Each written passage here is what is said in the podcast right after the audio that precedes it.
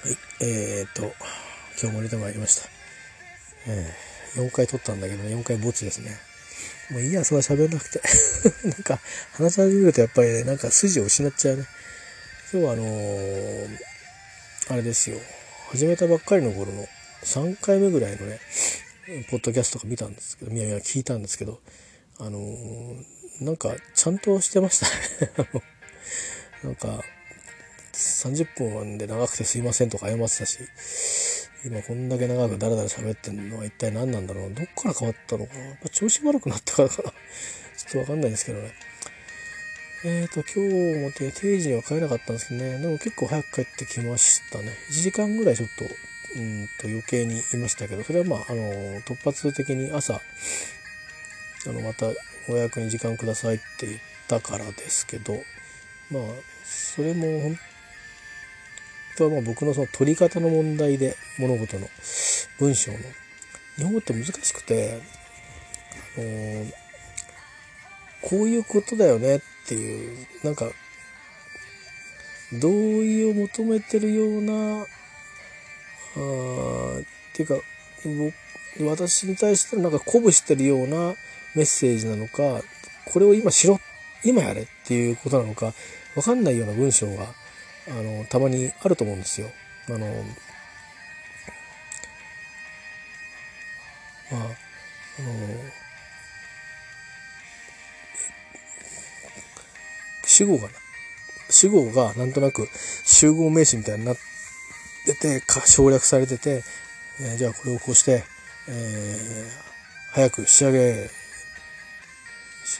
早く早く仕上げてしまう早く仕上げようみたいな。仕上げようっていうとみんなでやろうってのか仕上げようななのか。わかんないじゃん例えば。でそういう感じでんって。しかもまあこれ人事じゃないので自分事なのであれどっちなんだろうなと思ったんですよね。で今日ちょっと朝ちょっと落ち込み気味だったのでいやなんか理由わかんないですよ。わかんないです。あのそういうものなのでこう途中途中途中このあのそういうふうに調子が悪くなるんであのいわゆる今急に調子悪くなりましたっていうのと別にあのベースとしてあの調子が悪いというかこの変動があるんですね。で今日はなんかちょっとこうそういう状況だったんでそれは自分でも分かったんであのだからすいませんとこういうちょっとま状況でなんかこうすごくノーマルにあの何か意味を取ることができないんですよと。って言っての断った上で英文で言ったらどっちですか？英語で書いて送ったんですよ。英語だとすごく分かりやすくなるんですよね。なんとかかんとかかんとかで、まあ、一応話がこういう気分があって「do it」なのかうんでいろいろ、まあ、こういうふうにして、えー、やるもんだよなとどうしお前もそう思うだろうと。うんキャニアグリーなりあのウンチアグリーなりまあだからあの、uh, prepare uh, to to。take part in the meeting with them who uh, is responsible of this project みたいなそういう感じのあちょっとそれだらだらと長くなっちゃいましたけど英語がねあの、まあ、うまくできてないと思いますけどそういうようなことを言ってるのか分かんなくてそのような英語を書いてですねその英語英語の英語の和訳を 機械で和訳した英語をつつけてちょっとなんか変な日本語になってるとこは自分なりにその英語を自分で和訳したので整形してで他にもいろいろ聞きたいことがあるんでお時間とって出してくださいっつって送ったんですよね。で行ってでなんだっけっていう話はっていうことになって「いやいやどっちですか?」つって「やれ」っつってんですか？それともあの「やろうな」って言ってるんですか？どっちですか？っつって。ああ、それね、つって。もうそれいいや、忘れて、みたいになってて、あ、怒ってると思って。たんだけど、もういいやと思って、うん、まあ、じゃあいいんならいいやと思って、俺は言っとくからいい。よ、それでいい、みたいな。すいません、ね、調子悪いんですよね、つって。で、であといろいろまああのいろいろお願いすることもあるしこんなことしたいんでとかあとはあの上役からもこういうとこどうなってんだとこれはどうなんだこれどういう意味なんだねおかしいんじゃないとかいろいろまあそういう意味でもコミュニケーション取って多分取れてよかったと思うんですけど結果的には、まあ、僕のためには良かったです。で、まあ、それでちょっとね足が出たんですけど、まあ、休憩も今日は休憩も取って定時で帰ろうと思ったんですけど休憩はそうだなまあ私的なことをした時間を入れればなんとなくすごい1時間になったっぽいけどでも純粋に休憩って意味では18分ぐらいですかね、えー、まあいいんですけどね別に。あのなんか不安が安心安心っていうか不安が不安でなくなるんだったらそれはそれで意味があることなので僕にとっては。あの2つの意味で。自分の自分個人としてのあの安定っていうこととあとやっぱりねあの組織っていうか現場にリスクがあるのかないのかとかあのまあ、あっていいんだけど不確定要素が何かあるのかどうかとかいうことをしっかりと捉えておくためには必要なことなのでその何て言うかな事実の事実とかいろんな指示が来るとかそういうのはいろいろまたこれから起きるんですけどそれはそれで来たら動けばいいとし誰かに頼むんでやってくれという話でしかないわけで僕一人でできること何もないのででそうなんですけど問題は何を抱えてるかっていうのに認識がないとかあの正しい人にちゃんとお願いできてないとかそれが一番困るんですよね。えー、旗が迷惑するんですよね。言ってくれればよかったのにっていうだけ言うねタイプ。なんで言われんだよっていう そういうあの今今頃さとかそういうあれねよくありますよね。え私もそういうところはミスしやすいので一番気にしてるんですよ。過去にそういうことでやっぱりうん痛い思いしたこともありますんでねやっぱりだからそこだけ一番やっぱり関心がいくのでだからそこだけはこうちょっとあれ？って曖昧だなと思ったらあのくどくどと確認してしまうっていうのがあるんですよね。まあそれはそれで、えー、いうことで。でも結局なんだかんだ言って、ね、今もう12時を過ぎてるっていうのはこれは早く帰ってきた意味が精神的な休息って意味では良かったかもしれないですけど肉体的な休息っていうのはちょっと足りないと思うのでもうあの寝ようかなと、え、思いますので、えー、もうお話を終わりにしたところなんですがまあちょっとこれだけちょっと今日触れとこうかな。うん、ああんまりねハッピーな話ではないですね。あのえー、っとテレビでたまたま見たんですけどあのいつだっけ？あの富士山に登ってですよついこの間？冬山の富士山、えー、で滑落してねお亡くなりになった方いましたですよね。でそれのことをね NHK の「クローズアップ現代」でやってたんですよ。で全部見てなかったんですけどなんか途中途中見てた感じで。で最後の方ずっと見てたかな。でまあ僕も最初あのニュース聞いた時にえとかって思ってあのえって思ったのはなんか動画を撮ってたっていうのを聞いてえっと思ったんですよね。あのあとはまあこの時期の富士山に入るっていう人が動画を撮るってなんだろうなと思ってでテレビ局の人は謎だったわけですね。素人みたいで。でなんか動画配信をしてるって言ってたからニュースで。よくわかんなくてなんだろうと思ってやっちゃったのかなっていう感じで思ってたんですよ。でまあでも僕としてもそれ以上の感想はなかったんですよね。いやそりゃそうなっちゃうだろうなってかただ装備とか分かんなかったんであのいや本当にあの装備してても滑落する時は滑落しますからあのだって所詮ねアイゼンとかね履いてても僕はアイゼン履いた山なんか行ったことないですけど、まあ、あの夏の設計をゆっくり本当にそれも距離が短いねたかだかあの3メートルぐらいでも本当に滑落したら1キロ落ちますからね。死にますよっていうのはあの後輩に脅されてたから槍ヶ岳に行った時にちょっと設計があるんですよ上の方に。真夏っていうか9月だったけどね。で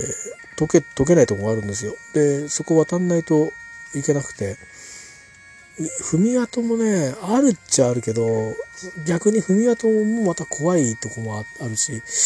難しいんですけど柔らかくないじゃない柔らかくないんですよね割とね。あの設計も柔らかい設計とかもあるかもしれないですけどでも普通やらなくないですよね。割と凍っちゃってるみたいな感じ。ででちょっとややざらついてるところが踏むと誰かが踏んでくれたのかな、まあ、そこをこうこうゆっくりゆっくり小さく歩幅を小さくして渡っていくっていう感じなんですね。え、でそういう氷のとこでもあんまりあの上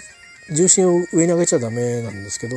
まあ、それは普通の山を歩いてる時と同じテクニックで僕はやっちゃったんですけど本当は違うかもしれないけど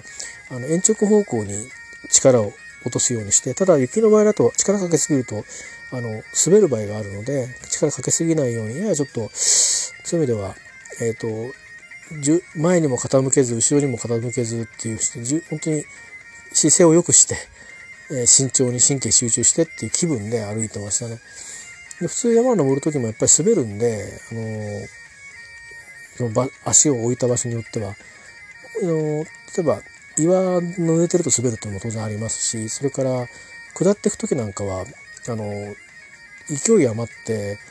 えー、こうバランス崩すとリュックサックが振り子になってこうぐわって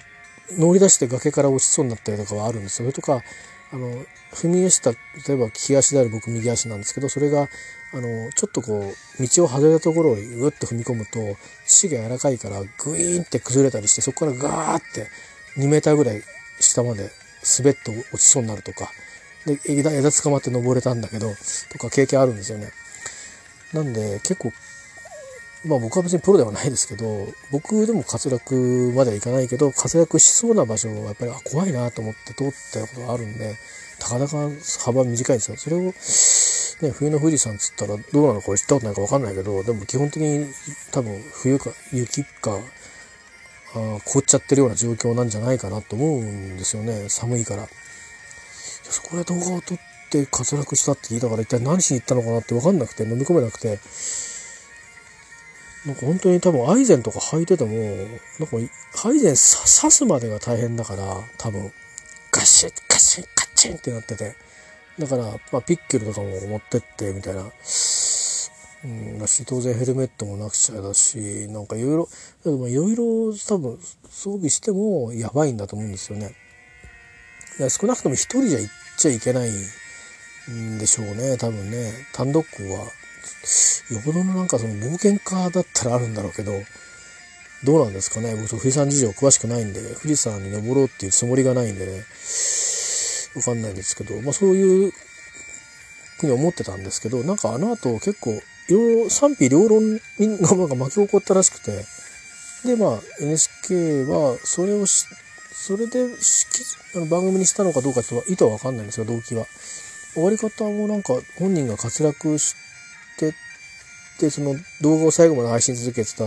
ところまで上切って、最後まで配信切ったと言って富士山がちょっと終わっちゃったんで、ん、要は何を伝えたかったのかなっていうところはまたまたさっきの話じゃないですけどなかなかこう受け取りも難しいところはあったんですけどまあでも、まあ、僕が受け取ったのは孤独かな。うん、孤独とそれから孤独でないこと、うん、いやだから起こしたあるいは起きちゃったことって多分創作した人とか、あのー、大変だったと思うんですよ。それから費用もかかってるはずだし、いろんな意味で、いろんな意味で、あのー、人の気持ちやらお金やら、危険やらがさらされて、えー、っていうことだから、まあ、うん、だし、まあなんかそういうことがあると、例えば富士山だけでなく、その冬山をきちっと楽しんでる人たちに対しての何か規制が全国的に厳しくなるとかあるとか、まあ、そう思っちゃう人がいたりとかあるいは単にそのいい材料があるわいっていう感じで、まあ、攻撃したりとか起きるんですかね。ちょっと分かんないですけど。で、まあ、そんなようなことがあったらしいんですね。なんかそんなネットの映像がちらと本当に流れてた映像なのか再現した映像なのか分かんないけど顔とか映像を隠してほとんど映像はあのガラスみたいになっちゃった。薬ガラスみたいになった状態でマスキングしたような状態で声だけ、流れてましたけど、まあ、批判的なものとかあとはそれからその方はなんか配信し普段普段からなんか配信を、え動画ですね。動画配信をしていてまあでそれリスナーは、まあ、僕と似てますね。あのリスナーっていうか視聴者は1人2人とか1人とかぐらいしかいないんだけど。で内容もつまんないんだけど、うん、でもなんか僕はそのまま繋がってたんですみたいなそういう人が出てて顔顔出しでね出てて。本物に本物なのかね、まあ、本物なんだろうな一応ので出てて。で、まあ、そのいろいろ語ってて。いや冬の富士山に一人で行くっていうのもねっていう感じでそういう人には感じはしなかったんだけどとかとかあとその方が住んでたアパートの片付けをしてる人っていうのがいてその人はなんかその、まあ、視聴者だったみたいなんですよね数少ない。で実はその人がその映像をずっと見てて多分録画もしてたのかなでそれか残ってる動画かなそれを場所を特定してきっとこの位置で滑落してるはずだみたいなことをまああの伝えてで捜索がそれで少し助かったと。少しなのか多いなのか助かったと。で、まあ、両親にも監視されてみたいな話はしてましたね。でその人も顔は出さなかったですけど今その亡くなった方のアパートを片付けてるそうですよ。せっせと。毎週かな。で、まあ、僕も一言言えないんですけどまああの足の踏み場もないような、えー、状況だったのをまあだんだん片付けて、まあ、映像自体はかなり綺麗になってましたけどね。すっきりしてましたけど。まあ古みのあるアパートでしたけどね。でどうもなんか司法試験かなんかを、えー、と毎年受けてはそっちの放送会にえー、行きたかった人のようなんですけど、まあ、参考書を見てると古い年代のものばっかりだから、ね、要は法律の世界って毎年判例が新しくなるんでそれをこう覚えていかないといけないはずなんですけどでもそういうことないからでも毎年受けてるって言ってたけどアップデートしてなかったんじゃないかなみたいなことを言ってたりしてでも片付けてるんですよね。いやなんか不思議な、うん、話なんですよねそこが。で富士山に登ってる映像になってあのリスナーの声はもともと機械でなんか加工してるようになってるソフトなのかそれともそこを構想上加工したのかちょっと分かんないんですけどまあ反応があるわけですね。そうすると富士山登って結局もうほぼほぼほぼ頂上みたいな8合目まで行ったのかな。で最後頂上まで行ってるんですけど滑落する直前までですよ。直前ね。で8合目であのそのまあ視聴者から「一人で寂しくない?」ってコメントが入るんですね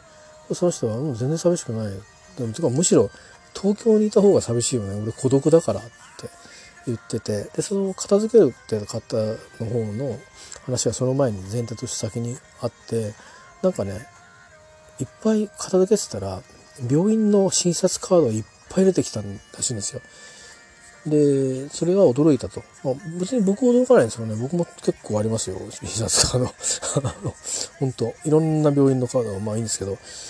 似てんのかな？まあいいや。えっと、で、あのー、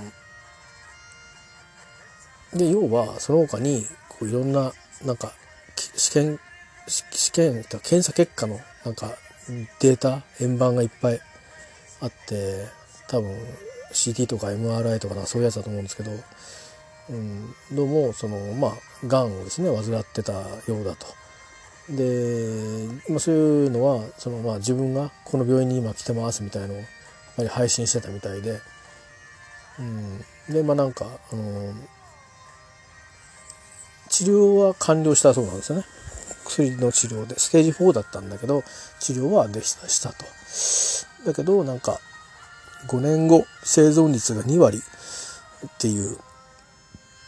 ことでまあ要は5人に1人しか生きられないっていう、まあ、確率ですよ。でもがんの確率って結構みんなあれですよね記録更新してきますよね。だから分かんないですけどでもそれがどうとも別に番組は言ってないわけですよね。えー、だからそれ言うのかなという醸したいのかなって気はしたけど、まあ、そうでもないっていう。でそのどなんかなんかその自転車乗りながら配信をしてることが多かったのかな。映像に載ってて。でその人がまあ片付けながら振り返ってですよ。もしかしたら冬の富士山見たいって言った人がいて。でその人の発言をなんか頭に残ってて。うん行こうと思っちゃったのかな。いや普通だったらなんか冬の富士山一人で登りに行こうなんていう感じの人はなかったんだけどね。見てる分にはとかって言っててですね。その別に多分もともと友達じゃなくてそういう行きがかり上そういうことになっては片付けてあげようと思って片付けてあげてるっていう人なわけですね。だから根っからの友達でも別にないわけなんですよ そういう意味では。えー、ご本人はこの片付けを通してなんか友達になっていくみたいな感じがするなってもう本人にいないんですけどね、えー、まあ、そんなこと言ってるって不思議ななんか構成になっててで確かにその時の映像っていうのは見れるっていうんで、まあ、流れてましたね冬の富士山見たいとか雪景色の富士山見たいって言ってるんですね。だから別に登れとは言ってないんですね。うん。多分まあ別にどっか山中湖でもどっかその辺からわっと近いところから見えただけでもよかったかもしんない。んですよね、えー、話としては。だけどなんかその時にあの最初に反応してるのが「えー、さんか。頂上今何度だろう?」とかって言ってるんですね。だからもうすっかりなんか本人はそこであの登るっていうイメージがを浮かんでるとこがあって。でまあ登りに行く行ってた時に何のあれはツールなのか分かんないけど河口湖に着いたとか頭が痛いから気持ち悪いからバスに乗った帰りたいとか。でも8合目まで登っていく途中、まあ、ずっと配信したらしいんですよ。で、まあ、さっきの話があって東京にいたって俺孤独だから寂しくないよっていうはその今は誰かとつながってるって思思えてるところに孤独じゃない自分がいるっていうことはその富士山の8合目でまずあるわけですよ。でまあ頂上まで行ってですよその後。えー、その後どうするつもりだったんですかね？2時何時っつったかな？しかも夏の装備で行ったって言うんですよね。だ多分な靴もそうだろうしうん夏って言ったらどういう意味で夏なのか要はそのそのさっき言ったようにそのアイゼンとかピッケラとかそういうものがなくて行ったっていう意味で言ってるのか靴がねその、うん、あと靴もあの薄薄着で行ったのかとかまあいろいろとにかく例えばあのビバークする用のあのテントは持ってないけどなんかそのあるんですよ。なんつったかな忘れちゃったな。あのあるんですよ道具が。雪穴を掘ってそれがそれをかぶってあのこうあのなんかねやるとか、ね、寝袋とは違うやつがあるんですね。そういったからあの要は雪の斜面みたいなところでもあの命をこうセーブできるような、あのものがあって、えー、私が実際にあの本人に会って自分の会社に来るって予定だった子がまあ入り切りで他の会社に行くことに決まったそうなんですけどあのニュースでねあの僕の僕も同じで山岳部なんですよその最後の参考で、えーと、剣岳に冬に山に行ってそのパーティーが丸ごと遭難したっていうのがあってで遭難して何人か助かったんだけど僕の会ったその子は亡くなっちゃったんですよね。でまあうちの会社来たらあのその時の上役と、まあ、山好きでで僕もその頃山にはまっててあの山っつっても僕はまあ割と低い山が多かったですけどね。まだ進行形で、えー、まあでもやりがたきはもう行ってたのかな。でまあ入って一緒に行こうねなんつって山岳部作るかなんていう、まあ、結構盛り上がりを見せてですね。内定式だったと思うんですけど内定式というか内定式前のあれかな。あのちょっと高速めいたパーティーね。でそんなような話をしたような記憶があってそれでその年の冬ですね、えーえー、何々大学山岳部剣岳で遭難みたいなテロップがバーッと出てえっ？と思って山岳部って聞いてたからまさか行ってねえよなと思ったら何々さん何々さんって時間が経ってくると名前が出てきたんですよ。でその頃まだあの今でもま年賀状ぐらいの付き合いになってますけどあの山を教えてくれた先輩がもう会社辞めてたんですけどあのやっぱり山好きの幼なじみと結婚していてでその幼馴染っていう方も同じ大学なんですよであのまあどどうなのっていうそのこの人たちってそういう技術あるの？ってその杉岳で冬山で遭難しちゃってでヘリコプターに向かって手を振ってとか振ってる映像だけ映ったんですよ。で夜だってそれなりに冷え込むだろうしどんなもんなんだろうって聞いたらいやかなり厳しいと思うっていう話を聞いていやマジかよと思って。で結構ずっと注目してたんですけど、まあ、結果的にはやっぱりそういうことでなんかね5人から6人いてもう誰かはなんかどうも動いて動きがないという話が情報が入ってきてますねとかっていうその山頂にいてもね、まあ、なんかそれで結果的にはその彼も持たなかったみたいで。なんかちょっとねそういうのがあのー、あるんですけどまあそういうね装備とかそれは彼らは当然持ってるわけですよ。だけどやっぱりどこの話までしましたっけ？随分ぶっ飛んでるかもしれないんですけど、まあ、とにかくですね、えー、話と切れてるのはそのままにして、えっ、ー、と、富士山、ね、富士山で活躍した人のその思ったのが、まあ、孤独とその孤独でない状態っていうのがすごくコントラストとしてすごくこうなんとなく人事に思えなかったっていうか東京に行って孤独って東京って人いっぱいじゃないですか。ね、なんならもう人に会わないことって難しいぐらい人がいいじゃないですか。ね、ただその人と話すかどうかっていうとそれはまた別ですよね。だし町に暮らしてるんだけど行きがかり上うんその方もね司法試験を受けてるってことで多分なんかそういう経緯があってあったんでしょうそれからまあご病気の治療がねあって、えー、いろいろいろ選んだんでしょう。うんその特定のねあのなんかがんに強い、えー、病院にかかったようでしたね。だからそういう意味ではすごくやっぱり用意周到な方だったようなんですけど、まあ、でも、うんえー、山に関しては多分現役の時の僕でも多分富士山は登るの大変だと思うので、えー、だからそれを夏の装備でつかつか残ってったっていう ことを考えると、まあやっぱりご経験があったんだろうと思うんですよね。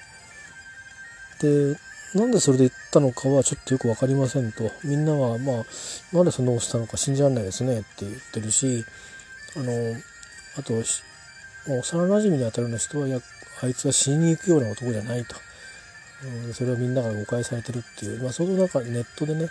さっきも冒頭に話しましたけど、なんか非難されたり、何考えてるんだみたいなことを一生懸命こう言われたらしいんですよね。でそれはまあ言う人がいるのはまあそれは今の時代ですからしょうがないでしょうね。あれこれ、僕もあれこれ言いますしね。でも僕はなんか最初に見た聞いた時に、あ、えー、っていう、驚いちゃったっていうのが止まっちゃったんで、何が、何が起きたんだろうっていうか、うんなんでそんなとこにそういう状況です、この時期にいるんだろうみたいなところが大きかったので、だからそれは経緯が分かんなかったんでそれはまあ NHK の番組でああなるほどとそういう気がかり上そういうことになって本当に引きになっちゃったんだと。それにはもしかしたらうんねがんの生存率みたいなのもあるのでまあ言い切ってませんでしたけどもしかするとそういうようなことで思い切ったことしたいみたいなところが出ちゃったのかなとかまあいろいろ家庭をね家庭をなんかこちら側に判断こちら側のあの受け取り側で考えさせるみたいな感じになってましたけど、まあ、僕が受け取ったのはまあ孤独という言葉ですね。で富士山みたいな誰もいないっていうところで誰かとつながってるっていうことでそこは孤独じゃない気がするっていう。不思議な感覚ですよね。なんかなんとなくその歪みとは言いませんけど都会ってそういうとこだから。でも自分なんかでも別にね東京に行ったからって別に誰かと必ず親しく話して帰ってくるかって言ったらそういうわけでもないですよね。だから、まあ、ディスカッションとかビジネスしに行ってるわけだからしますけどその他に、ね、仲のいい友達いるっていうといや別にいねえなっていうことになるわけででそれはそれでもう孤独だって言われれば、うん、孤独かなってなっちゃうけどね。っていう気もするんですよ。だから、確かに、それでまあツイッターもそうだしこういうメディアもそうだけど特にこのメディアなんてねあのいろいろ喋ってますけど本当にあの僕しか聞いてないかもしれないわけですよ。だけどで誰かとつながってるって感覚さえなんか求めてないかもしれないもはや あのここの世界は、うん、なんかこれ喋って置いとくっていうことのだけになんかあのー、うん、だけをのために喋ってるかもしれない。でもこれ孤独の回避かっていうと僕の場合はちょっと違ってまあ自分を取り戻すっていう感じが近いんですけどね。だから自分を取り戻せれば孤独じゃないとも言えるからまあそこまで似てるかなちょっと思うとこはあるけどあとはツイッターとかも僕なんかはねフォロワーなんてありがたいことに何人かいらっしゃるけどその大事な何人かでもう十分って感じだけどね。でもみんなね他の人みたいにねあのま、例えば YouTube もそうだけどまあね何万とか何千とかそんなフォロワーとかお視聴者をこう集めようみたいなうーんことまでは望んではいないんですよね。えー、逆に多分ハンドリングできないしねきっと、うん、どうしていいか分かんなくなっちゃうと思うし。だしまあそんなコンテンツもともと作れませんけどね。Twitter 自体も別に有名人じゃないから、うん、こんなもんでちょうどいいやっていう感じで、うん、会いたい人と会えたしそれから実際に会った人とっていうことでね顔が分かってる人同士つないだりいて実際にこれを通じていろんなつながりがまああの変な意味じゃなくてその場限りっていうのもあるけどでもいろいろあのー、変に炎上とかねいうこととは関係なくうん今んとこは使えてる気がするし、まあ、プラスには使えてる気がするんですよね。えー、だって要はあの拒否さえされなければきちっとちゃんと丁寧なあの失礼のない適切なあのコメントや情報であれば本当に普段は会えないような方とも直に、えー、届けることができるじゃないですか。あちらが無視するかどうかは別として。でも割と私の場合はありがたいことにあのメッセージ含めて、えっと、返していただいてることもあって、まあ、最近はあまりそういうことしてないから書いてないですけどでも本当にあってあの嬉しい限りですね。本当に。あのまああるいはまあ既読をつけてくれるだけでもね、えー、まあもう最近はまああれですけど、まあ、かつてはミッチもそうですし幸宏さんとか高野さんとかまあそういう方たくさんねファンの方いらっしゃると思うんですけど僕なんかからしたらもうねもう一度でも既読つけてくるだけでもねいやいやもういいしててよかったみたいな。その時はそう思うわけですよ。調子が悪かろうが何だろうが。まあそういう、えー、感じで。なわけですね。だからそこはちょっと似てる気がねしたんですよ。なんとなく。でも僕はまあ冬の富士山に登りませんけどね。でもその冬さ冬の富士山っていうのは一つまあ象徴的な話であってなんかちょっとそういう面白いを見せてやろうって言って、えー、あとは自分のその何か負の何か状況があったらその逆のことをちょっとこうバネにバネにして逆のことをしようっていうふうになったのかもしれないですよね。だそれはまあ迷惑か迷惑じゃないかって論争になればそれは迷惑極まりないんでしょうけどなんか僕はちょっとそういう意味ではあまり倫理観が足りないのかもしれないけどこういう時に使う言葉じゃないかもしれないけど、まあ、死ねば仏だよなって思っちゃったんですよね正直。本当に救出活動に当たられた方とか大変だったろうしあの別に山やってる人があれこれ多分そのセオリーを言えばこうだとかっていうのはあるけど多分今回の場合だったらまあ多分論外だから論評すらしないんだと思うんですよ普通の人は。普通の山屋さんは。うん、だってありえない設定だと思うんでそれがチャレンジみたいなね。だとしてもいやそこでチャレンジしなくていいんだけどっていうことになるからで彼は何しに行ったのかっていうとほらここが症状だよってやりに来たかっただけっていうシンプルにそこに尽きるんでしょうきっと。でそれで無事に戻ってこれたらほらどうだい？すごいだろうっていういやそれを僕は僕は非難してないですよ多分そういうぐらいな感覚で行ったんじゃないかなと思うんですよね。で多分上りは良かったんでしょうけど天候も良くて。でもまあ帰りは帰りでまたリスクがあったはずですよね。特に下りだから。登る時はあの上りじゃないですか。まあ棒かなんか持ってってれば多少はいいかもしれないけどでも場所によったら凍ってるとことかありますしね。で午後になると急に山って夏でも気温が下がるからちょっとねそういう意味では本当に多分かなりなあの賭けをしたんじゃないかなと思うんですけどだから死に行ったみたいに急なことを言う人がいたりそれが一人歩きしてあの事実がこう勝手に変わっちゃったりただ単に本人は頂上まで行って滑ったっていうだけなんですけどねなっちゃうんでしょうけどね。なんかまあ僕らもついつい何でも非難しがちですけどなんかたまには非難しなくてもいいってこともあるんじゃないかなってふと思いましたねそれ見てて、えー、ちょっと自分をいさめいさめる気になったっていうかだって死んじゃったんですからね死んじゃったらだってどこ行ったってこう届かないわけですからね本人に。えー、いやそのそのことに対していいとか悪いこととかって言ってる人に対してまた僕はこう思うそういう論論争っていうか論を立てるのは別にいいと思うんですよ。もう全然別個の話としてその方と。そういう行為はどうなんだっていうそういうテーマとしてねあの話すのは別に、うん、これは真っ当な議論だと思いますけどでもその人本人をとやかく言うっつうのもね社会的制裁を受けるわけですからね親御さんが代わりに。だからど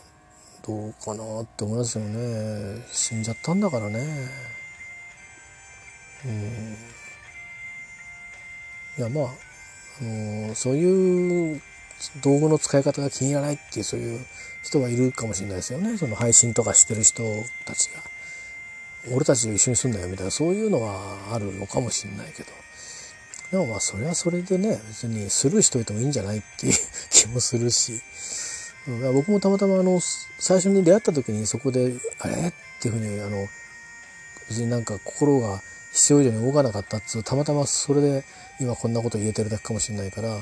そこにビビッと反応しちゃうような気分だったら同じ気分でいるかちょっと怪しいですけどね正直ね。際どいとこありますけど。つまりでもどうなんですかね。僕思うんですけどそういう時に怒りを覚えるとかっていうのはおそらくですよ。僕なんで何も思わなかったかっていうとそもそも富士山に登るって発想がない人だからもうそこからして距離がすごくあるんですよ。でさらに冬に登ってるとそれから配信してるともう全然遠いんですよね。だからそれで滑ってこう落ちちゃって亡くなっちゃったって聞いたら何が一番引っかかるかって言ったらあ山で亡くなっちゃった人が出たんだまたっていうそこですだよそそこだけ。富士山側でもないし、冬山側でもないですね。山でまた7人が出たって、そこだけしか僕には残らないんですよ。この場合。でこれは例えば自分が登ったことのある山で、で、登ったことのある季節で、で、もうだいぶ状況も違うのも全然自分では意識しないとして、いやいや、あそこの道はダメだよっていうことは言うかもしれないですね。それは。だから多分思うんですけど、どれぐらいそのことに近しいと思ってるかどうかだと思うんですよね。え、近しいとそれは自分が思ってるからですよ。他人がそういうふうにあなたはよくよく知ってるっていうそういう客観的な評価でもってもの言ってるわけじゃなくてそれを取り込んでね僕はあの人にそうやって言われてるから言っていいんだみたいなそういうんじゃなくてあの自分がなんかどうも気になるしで気になるところ自分も多分それをもしかしたらやるかもしんないなっていうのがどっかあるんじゃないかなと思うんですよね。だから言えるんじゃないかなと思うんですよね。僕の場合は明らかにそうですよ。多分。あのー、倫理観が欠如してるかもしれませんけど、いろいろ世の中にはタブーってありますよね。で、でもタブーなことが起こしちゃうから事件、犯罪が起きますよね。で、でもそれがダメじゃんって思うってことは、タブーだって分かってるからですよね。多分、うん、そうそうだからそれがいけないことだって分かってるってことはそれ何どういうことなの？って言って「いや実はこれこれこれこういう例えばこういうことでこういうことで」ってえらく知ってんなお前っていう。あのー、落語じゃないけどね、無意識もっといの。いや、もう私はもう吉原なんてところはもう、一体どこにあるもんだか全然わかりませんって言って、えー、で、武士、お前どこの、あの、お寺の名前とか覚え出してみろとかっつって、角エビなんとか、佐野寿司とかっつってね、あの、言うでしょ？あの、番頭さんと同じでね、うん、あの、本当そういうことですよ、多分。うん、なんだ知ってんじゃんみたいな、うん、知らなかったらだって怒れないもんねなんだかわかんないんだから、うんね、そういうことじゃないですか。うん。不倫だってそうでしょだって。子供怒んないでしょ不倫を。ねだって子供は漫画のことが興味があるだろうし、自分のやってる運動やら、あなんか好きなことの方が興味があるだろうし、明日なんとかちゃんとなんあれやって遊ぼうとか、ね、あるいはなんあいつとあそこの街行ってあれ服か行くかなとか、そっちの方が十分ね、興味があるわけで、ね、まあ、ね、芽生える頃であればね、あの色恋じゃないけど、あの子可愛いよねとか、そういう話も含めて、あいついいよなとかね、だから芸能人でも、うん、ちょっとな、今度今度ライブ行こうよとか、なんかそういうのとか、そういうふうにこう、ね、なってるから別に一時不倫だってたって、不倫ちゅうもの知らないわけだから、怒りようがないじゃない。うん、だから不倫の前にその低層っていうものを知ってれば低層を崩すってことはそれは良くないっていうのは嫌だっていうね感覚があるから、うん、もしされたら嫌だっていうふうにしてそれは分かることだからまあ共鳴するっていうか共振するっていうかだと思うんですよねだから思うんだけどそのなんか批判してる人は正義者っぽいんだけどでもなんか違う気するんだよね。うん、一歩間違えば同類っていう。だからそういう状況の上で何を語るかっていうことをやっぱり大事なんじゃないかなと思うんですよね。えー、だから単にそのだから何を語るかつまり何について語るか大事でその人本人を低めるようなことを言うことが果たしてこの場合に妥当かどうかっていうのは今俺も同じことを言言ってるような気がするけど あのそういう意味ではちょっとねあの自己矛盾してるんだけどちょっと対象はやっぱり考えたらいいのになとかちょっと思いましたね。はい、まあ、そんな感じですね。だらだら喋りましたけど。まあねでもしかしよく見ててよく登ったよなと思っていや、褒めてないですよ。いや、すげえ、そこはすごいなと思ってたら、登った後の帰りまで考えなかったのかなと思うと、帰りはもっと危なかっただろうなと思うんですよ。道あれなんですかね？なんか整備されてんですかね？あの、確かよく夏山でも7合目、8合目から7合目とかなんかあるんですよね。あの、石ころがいっぱいゴーっとゴロゴロしてるところ。そこが今雪がこうあったりして、とかなんですかね。それとも意外と岩場もあって踏み足がこう踏み跡がわかるんですかね。その辺がちょっとねなんか途中の道を見てきてどこまで進んできたってことは帰れると思って多分まあ登ってきたんでしょうね。おそらくね。もしやばいと思ったらここでって言って移して帰ってもいいわけですからね。最後、あ、ここも、ここも滑るなああって言って落ちていっちゃって途中で、まあ、映像切ってましたけど、切ったのか、なんか機械を強打して映像が止まったのかよくわかりませんけど、えー、まあ、あのー、我々が想像してるよりも滑るそうなんですよ。下まで。えー、後輩が言ってました。で、僕は、あのー、すんごく活躍したことはないです。まあ、本当にすごく活躍したら多分生きてないです、多分。で、えっと、そうですね。まあ、小説の中だけの世界、小説というかエッセイだけの世界ですけど、あの、椎名誠さんの一派で、あの、小説家とエッセイストである、沢野仁っていう方がいるんですよ。沢野仁さんは、まあ結構山がすごく好きな人で、昔から、今イラストレーターですけどね。で、でも山も好きで、大人になってからまた再会したみたいなとこがあって、で、スイスかなんかに行ってですよ。うん、あの、大滑落事故に遭ってるんですよね。で、なんか奇跡的に、あの、命も助かり、そして復活してみたいな。あの、すごい人なんですけど、その運命がね、すごいってやったことはどうかわかんないけど、まあ、とか逆に言うとだからそういうリスキーなもんがあるんですよね。あの確かでも沢野さんはただの山登りしてたわけじゃなく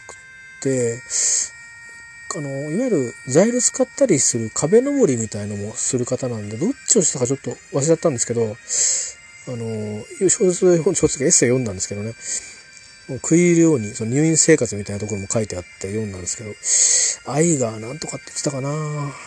うん、なんか、なんか多分、その時は普通に登ってたんですかね、雪山をね。えー、なんか、そんなようなあこともあったりするから、生還した人もいるんですけども、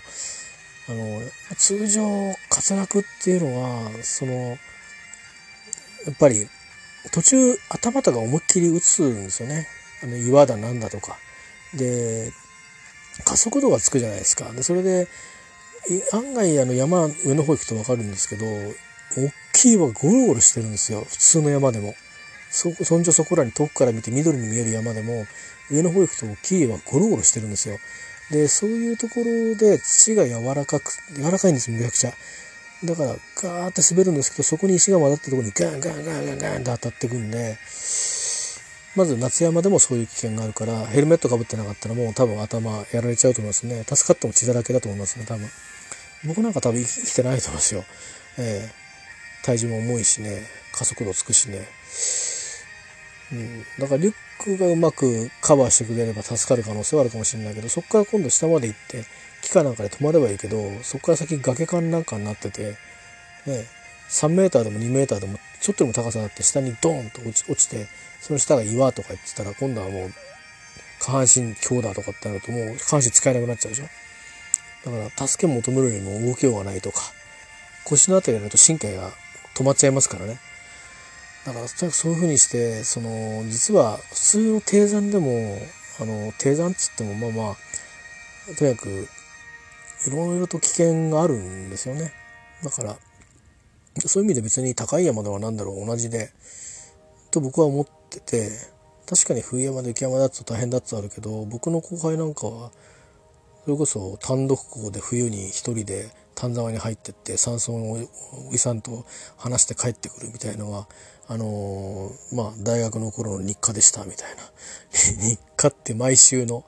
楽しみっていうか自分のまあノルマっていうか山岳部だったんですけどね山岳部か山岳サークルかどっちかですけどねあの某某私立大学の、うん、だからそういう人はまあそれなりの装備をしていってるわけですけど、もう写真見たけどそんなに重厚ではなかったですけどね。でも周り雪だらけでしたけどね。やっぱしっかり踏んでかなきゃいけないって言ってましたね。誰も入ってないから。えー、だから遠野岳とかね、えー、よく行ってるってって写真見せてもらったけど、俺は無理だなと思いましたね、雪山は。うん、ややろうと思ったこと一度もないですよ。夏だけども高い山登った時に、あ、俺はもうこれは、これは本当かなりそのトレーニングをしていったんですよ。シミュレーションもして。で、だから 1, 1年ぐらいかけましたよね、行くまでにね。まあ途中、冬の時期はお休みになるんですけど、前の時期の秋から始めて、で、そこでビギナー、ビギナーの入り口をやって、で、まあビギナーのまんま高い山登ってるんですけど、まあそういう、えー、感じでしたね。まあだから、あのー、で、それでまあ山で知り合いっていうかまあ一期一会ではあるんですけど、知り合いをまあ亡くしてしまった経験が知人と言った方がいいのかな。あるいは会ったことのある人かでもいいのかな？会話したことのある人でいいのかな？あの、ね、あの、亡くなってショックを受けたけ、その時はショックだったんですよ。やっぱり、なんか。まあ、なんていう何にも関係がないじゃないですか。ね、血も繋がってないし、別に会社に結果的には来ることになってなかったってことでもないっていうのが後で分かったこともあるし。だけどね、やっぱり実際会って話してるからね、やっぱそう思えなかったですね。えー、なんかこう、今、今でもだから覚えてるんですよ。その時のニュースとか。うん。今でも、あのー、その山の名前を聞くと、それを思い出しますね。それは別にいい話題でも、その、ネガティブな話題でも、どっちでも、その人のこと思い出しちゃいますね。やっぱそういうもんなんでしょうね。何のか因果関係もないんですけどね。まあまあ、そんなような、あれ見まして、なんか、どうなんだろうなと思ってね。その、まあだから、僕は、なんか俺も似たようなもんだなって 思ったんですよね。だから、まあ、あの俺はだから、うん、死ねは仏だなって思ったっていうのは、まあ、どっかで、あの同じ同じだな俺もって思ったところがありますねただまあ僕はそういう危険な方なことをもう苦手なので さっきもちらっとあの何度か撮り直してるうちにちょっとまあその中でエピソード話し始めてやめたんだけどチャレンジが苦手なんですよね 苦手っていうのはお前なんでチャレンジしないんだっていうふうに怒られちゃいがちなんですけどなんでかっていうと苦手だからですよね。苦手っつうのは、うん、そのスキルを伸ばしてないとかっていうことではなくて、あのー、自然と適性があるかないかによって決まっちゃうってことですね。えー、つまり好きなことだったらやるけど好きじゃないことはやらないっていうそういうふうに体ができちゃってるんで、えっ、ー、とだからやるけどチャレンジは好きなことしかしない好きな領域でしかできない。やるとしてもですよ。えー、とか、これ面白いって興味を持ったものじゃないですかね。チャレンジっても程度はありますよ。そりゃ、いきなり、あの、ケンブリッジ大学に受かってこいとかって言われたら、いえ、っていやいや、それは無理っすねっていう、たとえ興味あっても、えー、それはなんか、もしなんかの、売るほどお金があれば受けますけど、ね、そうもいかないですからね。えーね、ちゃんと家庭教師つけてみたいなやりますけど、まあ、例えばそういう感じですよ。だから、僕自体はチャレンジしないんで、危険なことには及ばないですね。いかに危険を回避するかってことばっかり考えてますから、あの、そういうのもチャレンジ、チャレンジのなんか反対側にいる人間なので、えー、現状維持って言葉が大好きですからね。まあよく人にはチャレンジしようとかって言うんですけど、でもそれは、まあ、自分にも時々そういうことを課すことがありますけど、こう何年かは課してきたんですけど、やっぱり、だから、頑張って、ね、トライはしてるんですけど、やっぱチャレンジまでいかないんですよね。やってみるっていうことはやるんだけど、何か目標を設定してそこに向けてがっつりやっていくっていう、その目標はかなりハードルが高いというね、そのそういう意味でのチャレンジはあんまりしないですね。やってみろっていうトライとかそういう意味でのまあ、軽い意味でのチャレンジっていう。うん、だからその、あそこのボールが入ったかどうかっていう意味での、あの程度のチャレンジっていうことは、とりあえず言ってみるとかって、そういうチャレンジはやりますけど、むしろそういうチャレンジ得意ですけど、本当なんかでっかいことに、なんかいや、の、世界ツアーしますみたいな。え、何のみたいなっていう、そういうのは無理ですね。なんかぶち上げてどうとかって。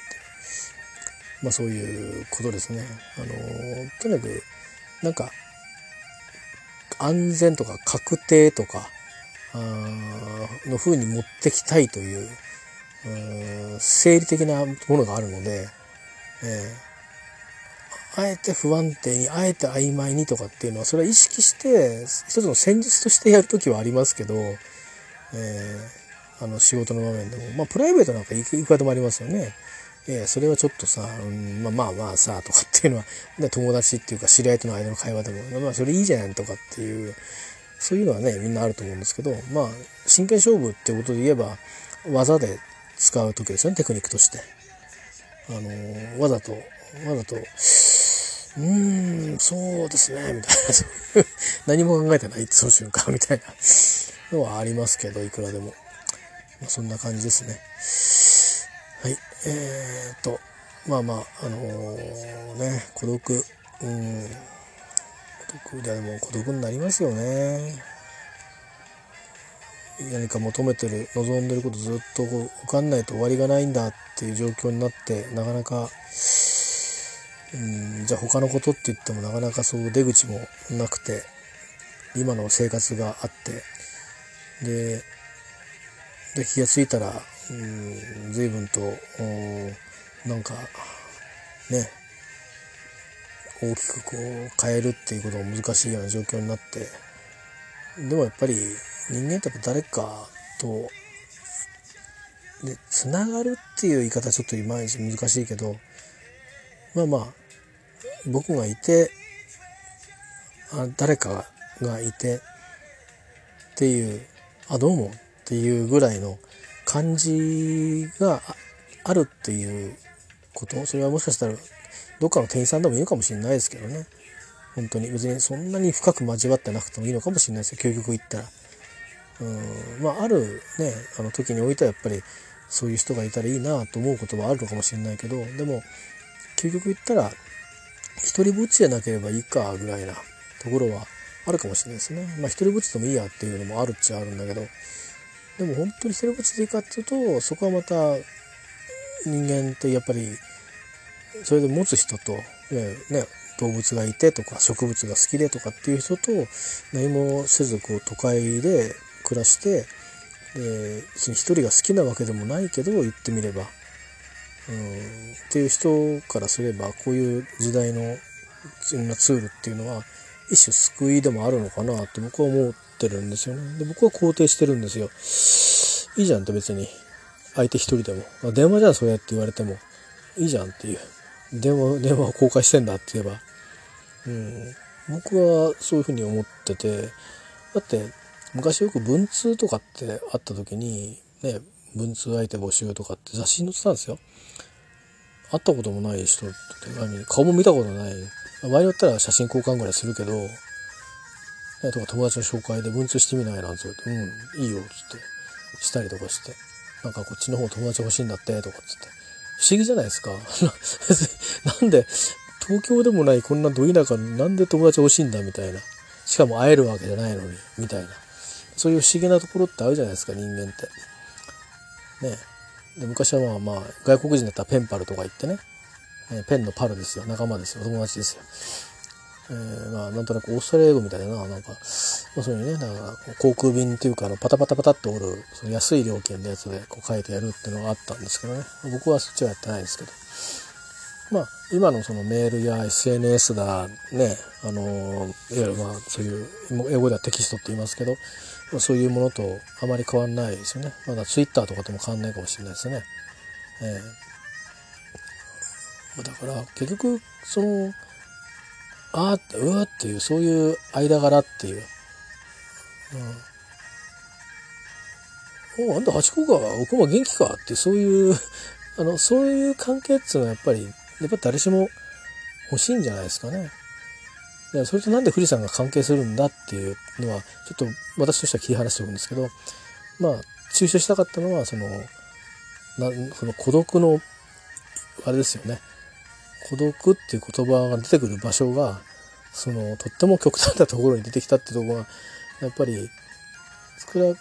あのあの話だけ取るとちょっとこうなんか突飛でいびつな感じがなことが起きたっていう感じがするんだけどでも実はこれ別に富士山登ってないだけでなんか似たようなことは平成周り身の回りにいっぱいあったり